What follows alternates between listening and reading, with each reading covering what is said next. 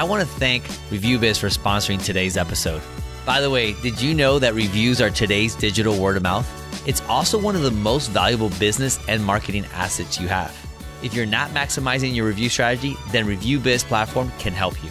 Let ReviewBiz inspire your members to give you your first five reviews for only $1. To get started, just go to reviewbiz.io forward slash try.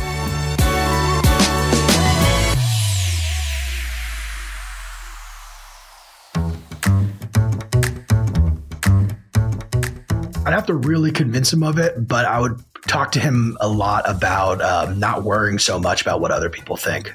Spent way too way too much of my life really having a high need for approval, and I think I still carry a lot of that with me. But I would definitely talk to him about that.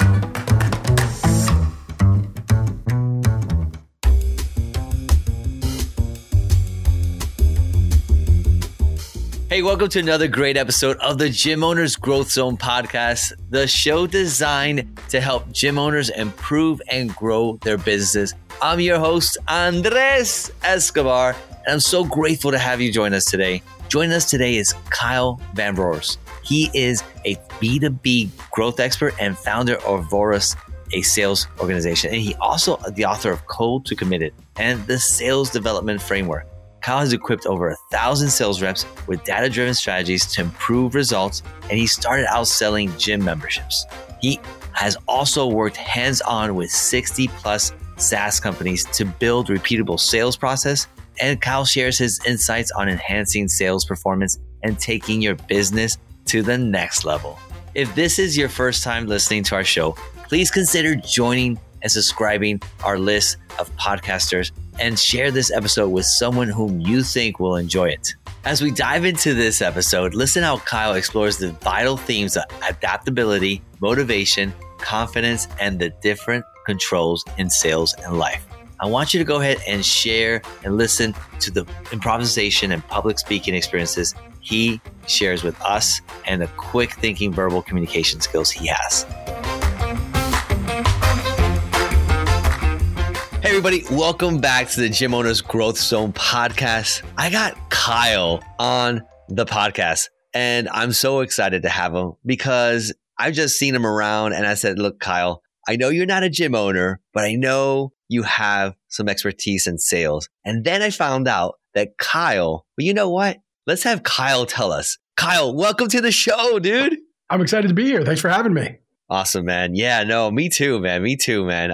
I think you are a wealth of knowledge and I think you'll be able to share and people will extract some good value from what you got dropping down here. So tell us a little bit about who you are, how you got here, and just tell us who you are. That'd be great.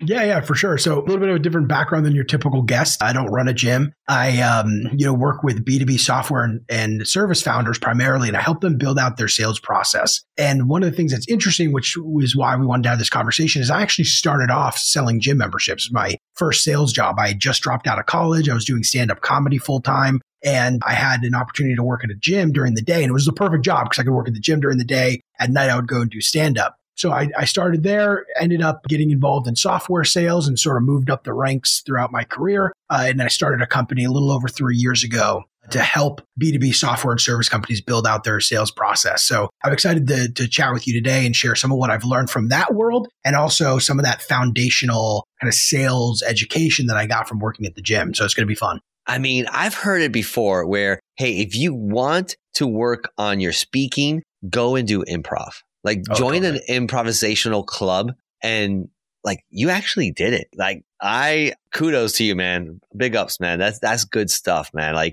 and then you sold for a gym, which I've done as well. And, and that's where I got my I, that wasn't my first, but that was one of my entry points into the gym world. And so I think it's like, should we make all new sales for gym start doing improv? I, I, I don't know.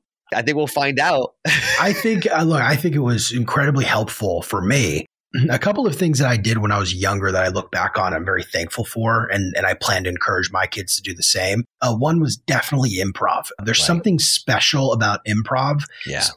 especially in front of an audience. where you're put on the spot, of course, so you need to think of something quickly, but then there's pressure because you don't want to mess up in front of people who are watching you. So not only the skill of just being quick with your mind, but also to be able to do that under pressure is a really valuable skill. Another thing I did throughout high school was I was in Toastmasters. So oh, yeah. Toastmasters was super helpful because every meeting they do something called table topics where they give you a random topic and you're supposed to create a speech on the fly. And I had done Toastmasters for a long time. Like I did it through high school. I did even, my dad took me to a Toastmasters meeting when I was like nine. So like I had wow. been like exposed to this stuff for a long time. And when I got into college, I took a speech class and I didn't write one speech. I just won all of them. And I got great grades because I knew how to structure speeches on the fly. And I was very comfortable without any preparation, wow. both because of Toastmasters and because of improv. So it's something I'm absolutely going to have my kids do. Man, did you bribe them? Well, how'd you get him there? or, or did you did you get bribed? No, no, I just uh, I got dragged, is what I said. you say. got dragged. There's no getting bribed in my youth. Maybe uh, maybe the more uh, younger kids, yeah, but yeah, me. Wow. I was dragged over to these things. That's awesome, dude. That's awesome. And so you don't have kids, is that we right? No, I do. I have two kids. Um, you have two kids. Yeah, we have we have two kids, and I plan to get them involved as early as I can. You know, and I and I try to have fun with my kids and like you know, it, it foster that kind of spirit. And kids are really good at improv stuff when they're young anyway. Right. So just to keep that kind of stuff going and it's a lot of fun for me. And look, I attribute a lot of my um, success throughout my career, especially the early parts of my career, to um, being very fun to work with because I have a good sense of humor and being very quick on my feet. And they're skills that are incredibly valuable. So I'm very thankful that I stumbled upon that world. That's great, man. No, that's awesome, dude. Like, yeah, nurturing that natural ability of negotiating that the kids naturally do and, and just thinking imaginative that they are, right?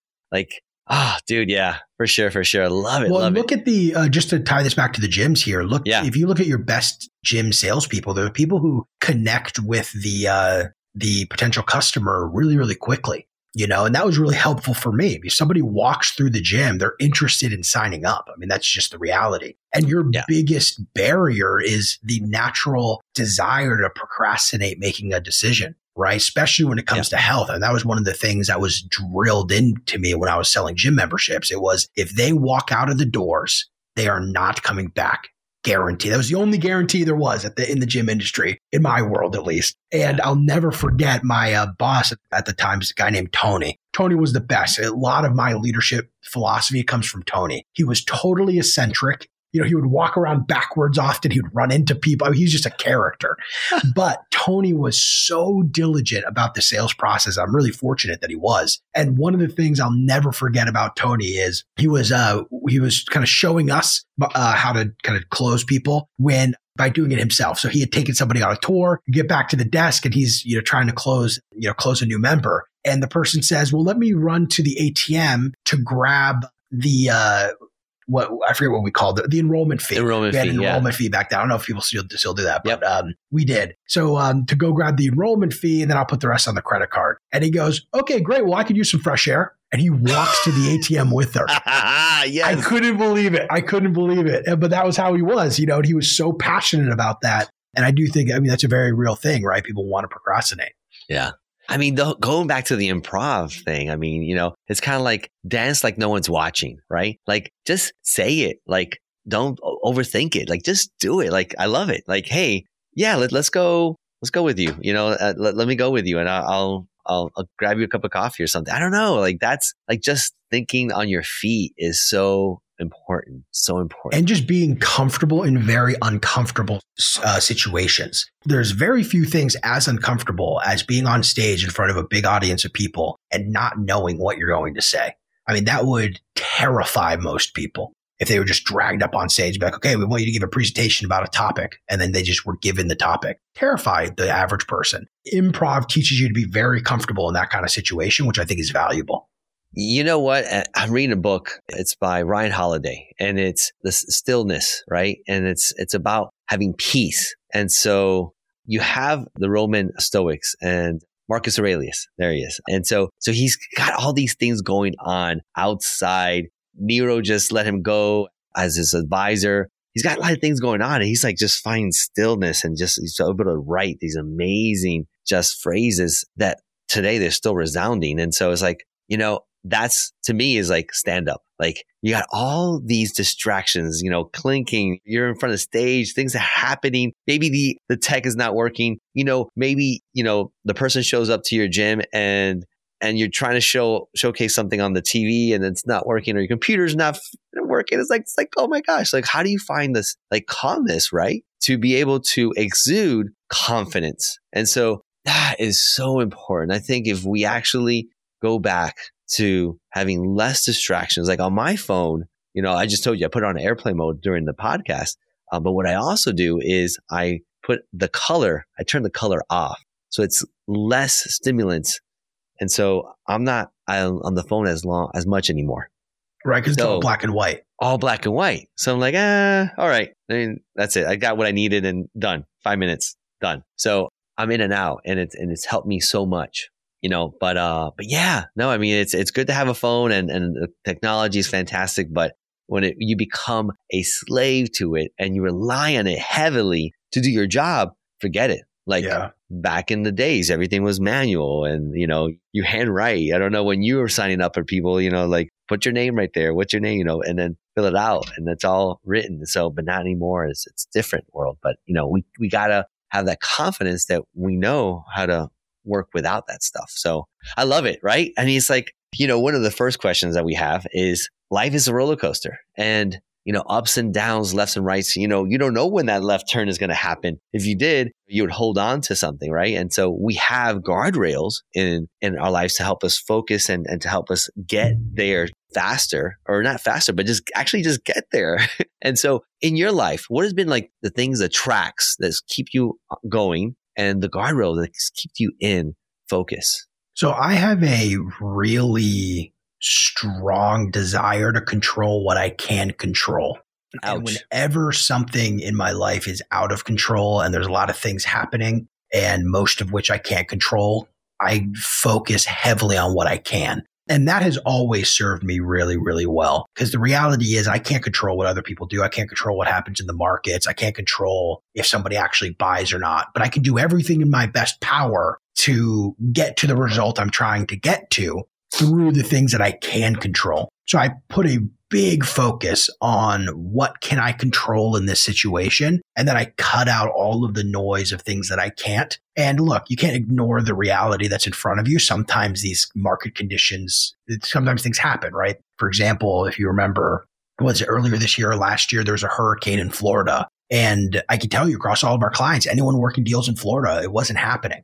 We could have done everything perfect. We're not getting a deal when somebody's yeah. house just got destroyed by a hurricane. It's not yeah. happening. So what do you have to do in those situations? Are you just going to complain about the hurricane? No. You get really radically focused about what you can control. This goes with people in the gym too. If you have a sales team at the gym, are we calling folks who had signed up for, you know, a, a seven day or 14 day trial of the gym? Did you have somebody come for a trial session and not buy from two months ago? How often are we calling those people? Right. Are we just emailing them? Are we getting them on the phone? What are we doing? Are we inviting them back? Like there's all of these things that we can't control. But often what I find is a lot of organizations, but this goes beyond the gym. I mean, this is in my world too. We have all of these people who are interested that we never follow up with. We never talk to again after they said no the first time. Like these are the types of things that we can't control. So we should consistently control them as opposed to just hoping things work out.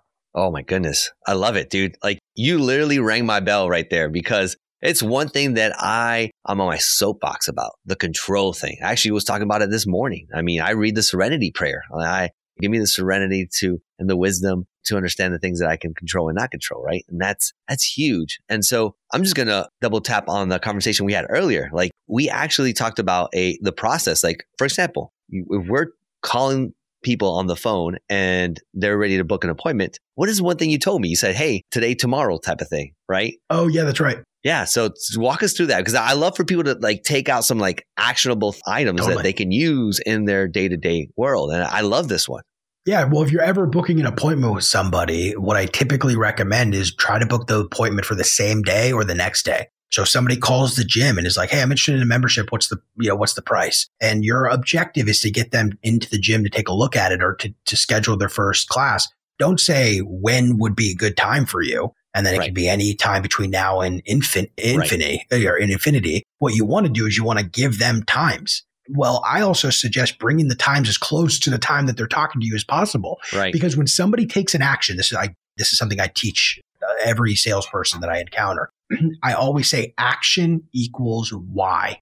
And what that means is if somebody took an action, is actively taking an action, or plans to take an action, there's a reason why they're doing it. And we need to uncover that reason. So what's motivating, you know, you to come visit the gym today? What's motivating you to give us a call today? Things like that. Because when you understand someone's motivation and the why behind their action, then you can better position yourself to be the solution that they're looking for. Are they just trying to lose weight? Is it a fitness thing? Are they excited about CrossFit that you do, or if you do some kind of HIIT, uh, you know, program there, whatever it is, we need to understand why they're interested in that thing, what their goals are. And that's something that the gym industry does really well. Finding out the goals of the person. That's actually something I learned and kept with me for a long time. All that matters is their goal. All that matters is the why. And if you can tie yourself to that and you can escalate it by bringing the meeting that they, where they actually come in as quick, close as possible to when they chose to act, you typically have better success. So I'll offer them later that day or the next day to come in, whatever the most, you know, the, the soonest time they can come in, give them those times and see if they'll come in. Yeah, no, I mean, I, I, my fear was like, if we give them today, then it seems like we're desperate. It's like, right. No, I mean, it's, it's an option today or tomorrow. And so I've always been like, you know, the next day or sometime down the week. And it's like, no, no, today or tomorrow. Like, come on. Yeah. And it's like going back to like, tomorrow's not promised. If we could do it today, let's do it today. Right. Type of thing. Right. Right you know, I just found some a gap in our calendar. You have something available, with all that good stuff. The wording, the messaging is so important, and that was that was huge. Right, huge. right. And look, you can even say to them, like, "Look, I'm going to be around today until uh, seven. My afternoon's pretty open. Are, are, you able to swing by today? Yeah, you know, hey. I'll be here tomorrow. Are you able to swing by tomorrow around one, or maybe this time that you called tomorrow? Can you can you make that work? That's the kind of thing you want to do. Is you want to give them the time, and people are much more likely to pick a time when you give it to them than if you leave it open ended. Oh, yeah. Because now they have to decide. If you've ever gone to a burrito joint with a friend who just struggles with decisions, they're like, ah, do I want black or pinto? Right? Like they're, yeah. they're trying to like figure out what they want. The same thing happens when somebody's trying to schedule a time to come into your gym.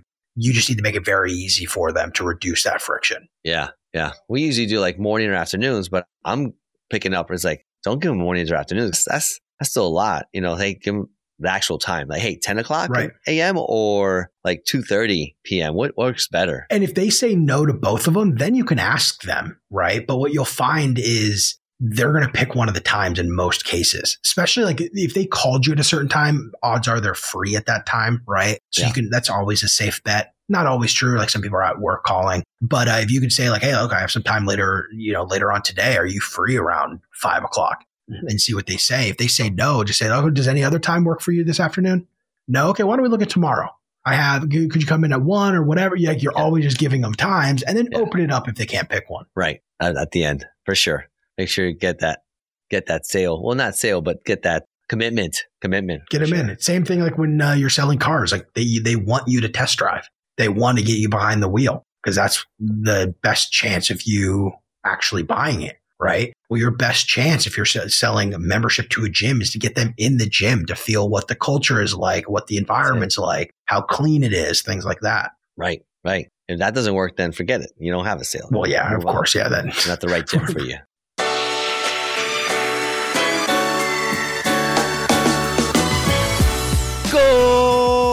Is a beautiful word to hear when you're scoring on the soccer field. This last World Cup was won by Argentina because of one important player. Yeah, you got it. It was the goalie. He secured the win for the team, and in the same way, ReviewBiz platform will catch negative reviews before they go online. In addition, it helps you score and promote fresh new reviews so you can crush the competition. So don't let those big box gyms take your clients. ReviewBiz will help you build your online presence and turn your own members into your best sales reps. Get your first five reviews for only $1. All you got to do is go to reviewbiz.io forward slash try to get started.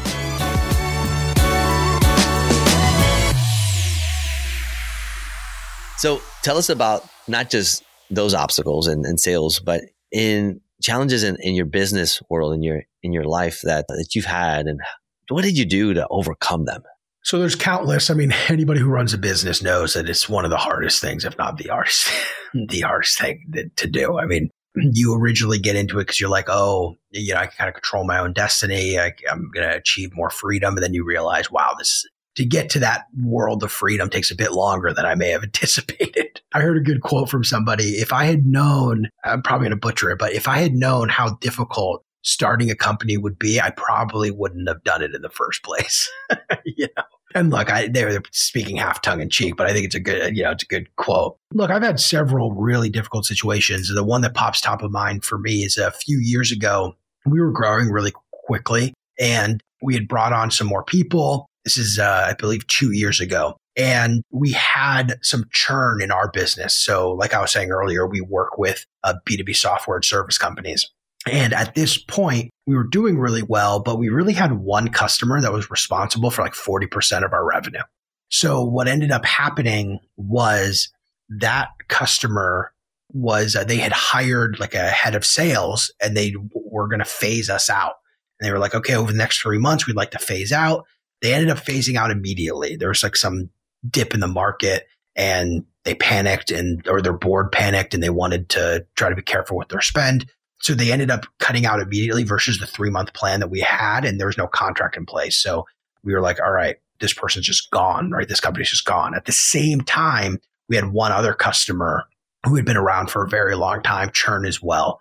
And we don't get a lot of churn. Both these customers had been with us for like over a year.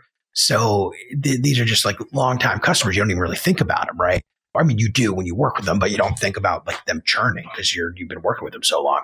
Anyway, that happened at the same time, and we ended up losing 60% of our revenue within the span of 30 days, which was horrifying. So you spring into action, right? Like what I was saying earlier control what you can control, get really focused. And um, right. that's what I did to try to get new business. But I was nervous. I actually had the whole team here. Um, I'm based out of the San Francisco Bay Area. We were here in the Bay, and payroll was going through the next day, and we had like a thousand dollars in our bank account. Oh, there's like no way that I can make yeah. payroll. It's like impossible. So I was like, oh my gosh. And by the way, we have a team dinner that night. It's oh just like gosh. one thing led to another. And I, so we, we we're trying to figure out what we're going to do here. Put on a happy was, face. Uh, yeah, yeah. Oh, hey guys. Well, the, hey guys. the thing is, uh, a lot of our money was tied up in accounts receivables. So like it felt like we had money, right. but we didn't have it in the bank account because it was all wrapped up in accounts receivables. And I was at a bar the the day before. So, you know, I, I was at a bar with the team the day before. I don't know how to say this. The day before, the day before we had to make payroll. So two days before payroll gotcha. what was yeah. going to go through. So it was that evening, and uh, my business partner and I were having a conversation. What, what are we going to do? And the accounts receivable part of the conversation came up, and I was like, let me just call these people. So I just called everyone who owed us money, and I was able to collect uh, 30 grand, which was enough to cover payroll at the time. So barely squeezed by it. And then from there, I got the whole team together. We all did prospecting, which was like a thing we didn't normally do. A lot of our business comes organically. So we all did prospecting. We got a couple of customers and then boom, we were back on the right track. that's the easy, you know, that's the easy version of the story. but it was a little more scary than that, but that's essentially what happened. I Can imagine. Oh my goodness. Yeah. I mean, that's what you got to do. You got to put on a happy face and basically look at what you can do like what you control back to that back to that yeah. okay i got some receivables i can reach out to okay i can do that love right. it i love that because you just sit around and just wait and be like okay hope everything works out. Yeah. No it doesn't just yeah so tell me I'd still going back to the i love to understand your concept of what you can control. What do you think you can control? You told us earlier that you like to control right? Yeah. Tell us what is how does that look like to you? Yeah, well, so there's two two parts of this. One is I try to control everything that I can control. That's like an important piece of it. But I also give others a lot of ownership, and there's a dichotomy there that I think is important. I'm very good at giving away responsibilities, but I do try to control as much as I can control. And I'll tell a quick story of like a good, you know, it's a good anecdote to kind of remember to do this. When I was in middle school, eighth grade, they were picking uh, the graduation speeches. And I had spent so much time writing the speech. I had done a lot of speaking, like just practice with like little Toastmaster things my dad used to take me to and whatnot. I also went to a lot of seminars with my dad. Like we didn't go to sports games, we went to seminars and stuff, which is wasn't cool when I was a kid, but I look back at it very fondly. And I was very prepared for my speech, and I gave a, what I felt was an incredible speech, the best speech of grade, right? And of the, um, of the millennia. Yeah, exactly right. They've never heard such a good speech, and uh, I was a good speaker, right? So yeah. I like, went through my thing, and then I ended up hearing, overhearing a teacher saying that they couldn't pick me to do the graduation speech because I wasn't like a good reflection of the school. The reality was like I was in and out of the office a lot. Like I was always messing around, getting in trouble. Nothing crazy, but you know, what I was just like a, a handful. And uh, so you weren't the perfect student, Kyle. No, not even close. um, so, uh, so anyway, so they didn't want to, to give it to me. So I, I was really upset. And they ended up not giving me the speaking thing. So I like got home and I was all furious. I was like, this is you know unfair. Like I definitely had the best speech there. I listened to other speeches, they're trash, whatever I said, you know. And my dad was like, well, like, could you have worked a little bit harder on the speech? Like maybe you could have presented it better. Were you nervous? Like he was really trying to like get me to focus on what I could control. And I just kept complaining, no, this is, you know, not right, blah, blah, blah. A uh, long story short, my dad kind of loses his temper and he's like, all right, let's just say everything you're saying is true they're all out to get you. You know, it's a conspiracy to keep you from speaking. Let's say all of that is true. Now what? That's like a pretty powerful quote. You know, it stuck with me for a long time. Now what? It forces you to think, what can I do next? What can I control? So that has stuck with me for a long time. And whenever I'm in a situation and I don't fully know what to do, or I feel like there's a lot going on that I can't control and I just feel beat up, there's two things I go to. One is reminding myself that life is happening for us, not to us. And then the second thing is I ask myself, now what? And that has always kept me very grounded and centered on now what? on what I can't control. Yeah. Yeah. Now what? Yeah. Now What's what? next? Yeah. What? I love it. That's awesome, dude. I love that anecdote. I love it. I love going yeah, off script too, because this is like, you know, conversation. We just jam in here. That's it. Yeah. Yeah. Um, this is fun. You can give us your take on the fitness world, right? And so when you were working in there. And by the way, how long ago was that when you were uh, selling gym memberships? Probably 11 years ago, 12 okay. years ago. Okay. Yeah, good, good amount of time. Not so recent, not so bad, not so, so such a long time ago. I've had guys on the on the show where they've owned gyms a couple of years ago and like that around that time. So when you were in the fitness world, what was like an issue you saw, or maybe you see it right now in the fitness world that needs to change that just can't grow if we continue down this rabbit hole? Well, I can tell you, I've I've gone through tours of gyms several times. I actually, uh, fun fact, I almost bought a gym like a year ago, like pretty recent. There's a gym right by us, and uh, we were considering. My business partner and I were considering buying it because the owner was moving out of the out of the state, and he you know wanted to be done. It wasn't doing very well, so we were thinking like, okay, well, it's at break even now. We could probably make a bunch of changes and fix it. But anyway, I went on a bunch of tours of different gyms. And I can tell you, at least in my area, I feel like what I was kind of, I was taught when I was selling gym membership is like been th- completely thrown out of the window. A gym membership has become a lot more of a transaction as opposed to like a, a sales process where the salespeople are trained, they're following a certain script or at least like a framework for how they sell the gym membership. And instead, it's treated a lot more like a transaction. You either want it or you don't. I think this both goes, look, I don't know what 24 does now, but I know at one point they stopped selling, they stopped giving commission to salespeople. And I think 2020 uh, helped, helped with that. oh, yeah, yeah, yeah, I'm sure. I'm yeah. sure. Do you know, does 24 do um, commission for salespeople right now? 24? What do you mean? Like 24 hour fitness. Oh, 24 hour fitness. Yeah. Uh, well, we work a lot with Anytime Fitness. So they do. They, they, they still do. I mean, the, gyms are now getting back into it to the okay. Yeah, so I'm not sure what 24 is doing, but for I know for at one point I remember, and this might have been like seven years ago or five years ago, they had stopped doing um, commission to salespeople. Which look, I I think salespeople should be paid on commission, so I, think it's an important part of the role. But what my experience was, at least, was a very um, kind of like transactional sale, but not a very good experience going through their process. Like there wasn't a process. No one would ask my goals. People would barely give me a tour. Let me know if you want me to show you around. Like, you know, oh, take a look around. Let me, you know, let me know if you have any questions. It was just a different experience. And I don't know, you, you, are much closer to this currently than I am, but I just feel like that, that that's a mistake. Yeah, it's there's a lot of changes happening, just like in every industry. So, so it's, Yeah. it's changing. Like the restaurant world is changing. You know, you you go to McDonald's and you don't even talk to somebody. You just punch, punch in your order and then you Yeah. go.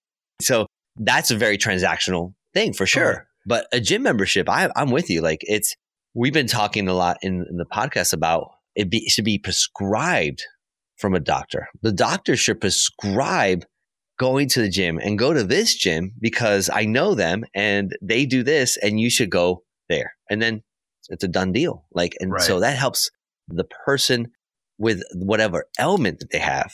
And it just big time, big, big difference. And then also the trainers, it's not just about the fitness. It's the, the mindset of the person, you know, the habits that they have. All right. What kind of Right, habits you have? Because, you know, it all starts with what you're eating and what you're, what you're putting into your body, your, your fuel. And so, you know, we have a very unhealthy relationship with food, period. So that in itself is, it's changing. It's changing, but it's not like a standard process procedure for throughout all the gyms. Like all gyms need to do this and, and, and you can't, you know, everyone's different. Yeah. So I think the ones that are doing transactional are going to lose. Like, Well, I think so too. Yeah. Um, but it also depends on the price point, right? Like if it's a cheaper gym, like I think Sure. it's probably meant to be more transactional. yes. Um, but if you're doing like a boutique gym and it's over a hundred bucks a month, you know, uh, which a lot, you know, these CrossFit gyms are my area, especially uh, where I go is, is expensive for like the entire family. I think we spend like 400 bucks or 380 or something. It's a lot. They had a really good process, but either way, it's like some of the mistakes that I've seen is where like, oh, we'll just have them come to a class and then they'll get excited because they just did the class, but there's no formal sit down after the class that they go to or whatever session that they go to to actually try and, get the sale. Usually it's one of the coaches that's doing the sale. It's like a, it's not their main thing. Like their main thing is doing the actual sessions. Like these are the types of things that I think are issues. And there should be somebody dedicated and responsible for converting folks who are either on a trial or doing, you know, a free session or wha- Right. whatever your customer acquisition is in order to drive towards a, an actual sale. Right. Uh, especially right after they experience a session. Like I would not let them leave the uh, facility until we've spoken to them. hundred percent. I mean, that's where you fail with the follow up.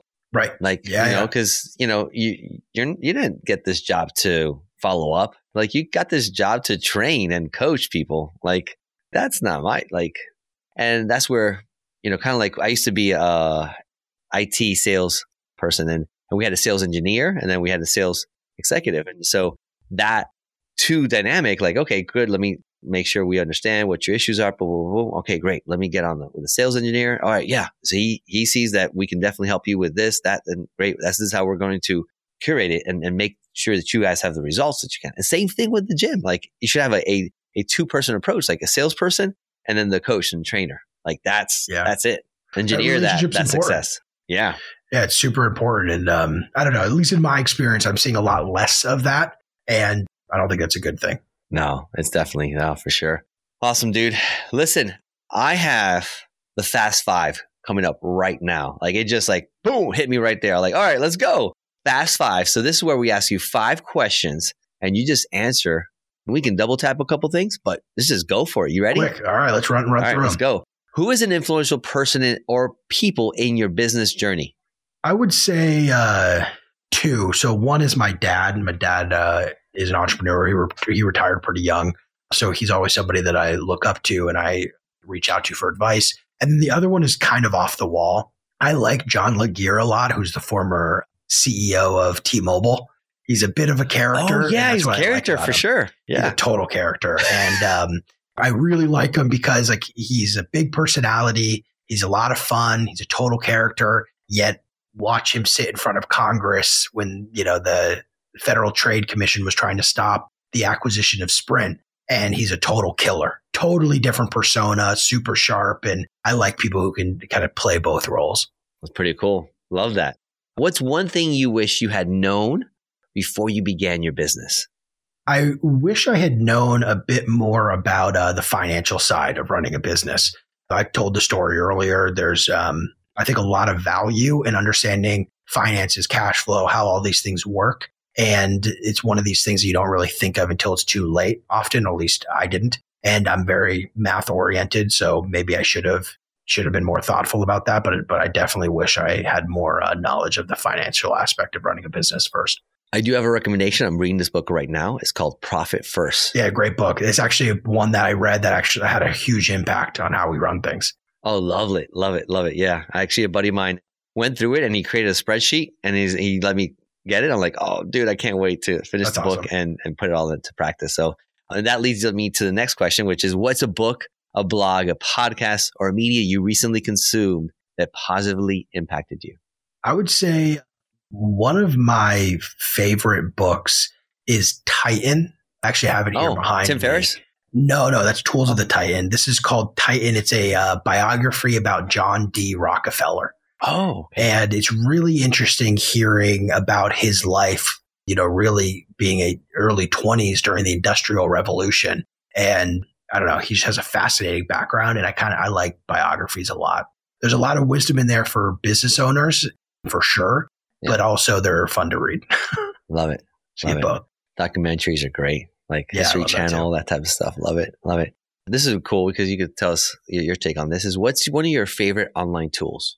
Oh, um, yeah, not to be on the bandwagon, but Notion's by far my favorite. Uh, we used Notion for a while and then we switched to ClickUp and then we moved back to Notion recently and we were using ClickUp for about a year. It's Notion's so much nicer for us. Um, what I like, it's harder to set up and you know you kind of have to get used to being more of a power user. But once you are it's the only software i've found that is flexible around how i want to work versus me having to be flexible around how it wants to work. Tell us a little bit how you use notion. Like what's the best use case that you you use it for you kind of could use it for anything right. Um, but a lot of it is around like managing projects wikis you know documentation for things managing tasks. The one of the things that's really we use our use it for our team meetings and our notes for our team meetings. One of the reasons why I really like it is I can create dashboards for each individual that it combines all the things from all these different places into one view versus a lot of like project management tools force you to use their like inbox feature and it's just it ends up getting super messy and weird so it's not as nearly as good of an experience so i like the flexibility of it huh so like i could bring in like my hubspot dashboard or something into it? Well, so uh, I don't. We're going deep into. Sorry, that. guys. yeah, no, no, no. I don't know if you can do that, but yeah. what you can do is you can create like a page that if you're managing the task, your task in Notion, it shows the task. If there's projects being managed, it shows the projects. If there's a script you use often, uh-huh. we'll link to the script. So you can consolidate all the important information to that individual. So, for example, my assistant, she has one, and it shows you know all the tasks she has to do in the morning, every morning, then stuff she has to do throughout the day, like repeated stuff, like go through my inbox, you know, go through my calendar, that kind of stuff. And then there's a list of things she has to do at the end of the day. And then she has her weekly stuff of like these things need to get done every single week. And it has it all there. And there's a little drop down if she forgets like the process with videos on how to do each thing. It's really organized. And then also all projects we're managing are there, all invoices. I have invoices linked where they go into Notion so you can see if there's an outstanding invoice. So I have a lot of systems in place for that. Like I said, there's a lot, or, or Kyle said, is could do so many things. So yeah, it's crazy. It's crazy, and it works around you, which is very nice. All right, so let's uh let's go. The last question here is: What's right. a habit or practice that you believe everybody would benefit from? You know, I'm a big Tony Robbins fan. I saw him speak for the first time when I was 12 years old in San Francisco and it just was incredible, incredible. And I've, I've, been a big fan of his for a long time. And he does something called priming every oh, morning. Oh yeah, he has a video. If you look up, yeah, that stuff exactly. I think that. Raise, exercise, by the way, I'm raising my hands up and down, up and down. Yeah, yeah for those listening, and you're breathing. listening. Yeah, man. I look. Maybe I, I get not everybody is a huge fan. That's a really strong exercise. I think starting your day with thinking of things you're grateful for, thinking of the goals you're mm. trying to achieve. Like I think yeah. that's a really healthy practice. So I highly recommend it. Yeah. And you can YouTube it. The videos on YouTube, it's it's 15 minutes long. Like, can we take 15 minutes every morning to do this? Of course. Come on, man. Yes. Yeah. Please. Today I was I was uh double what was it called stacking stacking one of my Habit habits. Stacking. I was yeah I was listening to Profit First and I was doing a uh, an exercise routine. So I was like, okay, cool, double yeah, double stacking that. So it was great. Last thing that we, by the way, we're done on the Fast Five. but the last one I have is one of my favorite questions. I save it for last. And the reason why is because it's a time machine. I don't know if you knew, but I have one. And so we're going to jump in there. And Kyle, we're going to go visit Kyle, 14 year old. And what's a piece of advice that you would give little Kyle at 14 years of age? I'd have to really convince him of it, but I would talk to him a lot about um, not worrying so much about what other people think. Spent way too, way too much of my life really having a high need for approval. And I think I still carry a lot of that with me, but I would definitely talk to him about that. Yeah, it's important, man. I think that needs to be reverberated throughout the airways and whatever ways that we can put them on because it's huge. It's huge. It's uh it's a rabbit hole to just being unhappy completely. It's great. I love it. Kyle, we made it. We did it. Thank love you it. again for jumping on here and I appreciate you spending the time with us. Thanks for having me.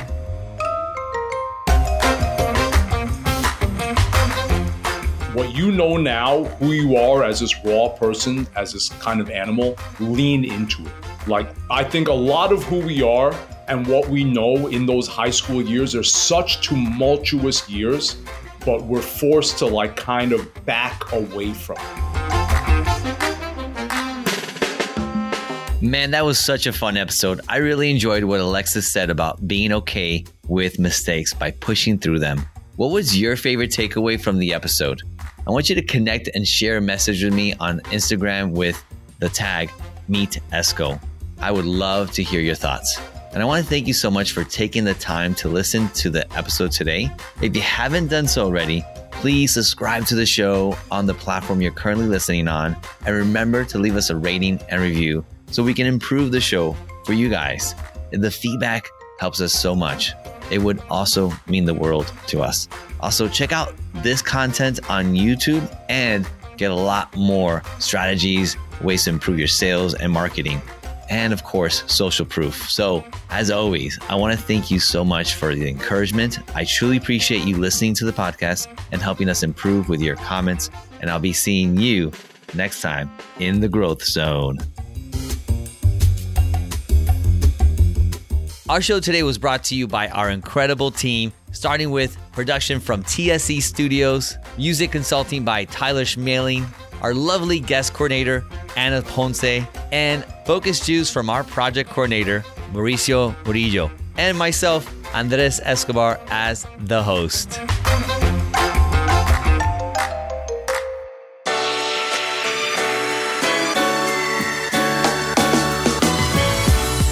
Thanks to ReviewBiz for sponsoring this episode. And if you want to get the most out of your review strategy, then go to reviewbiz.io forward slash try so you can get your first five reviews from your real members for only $1.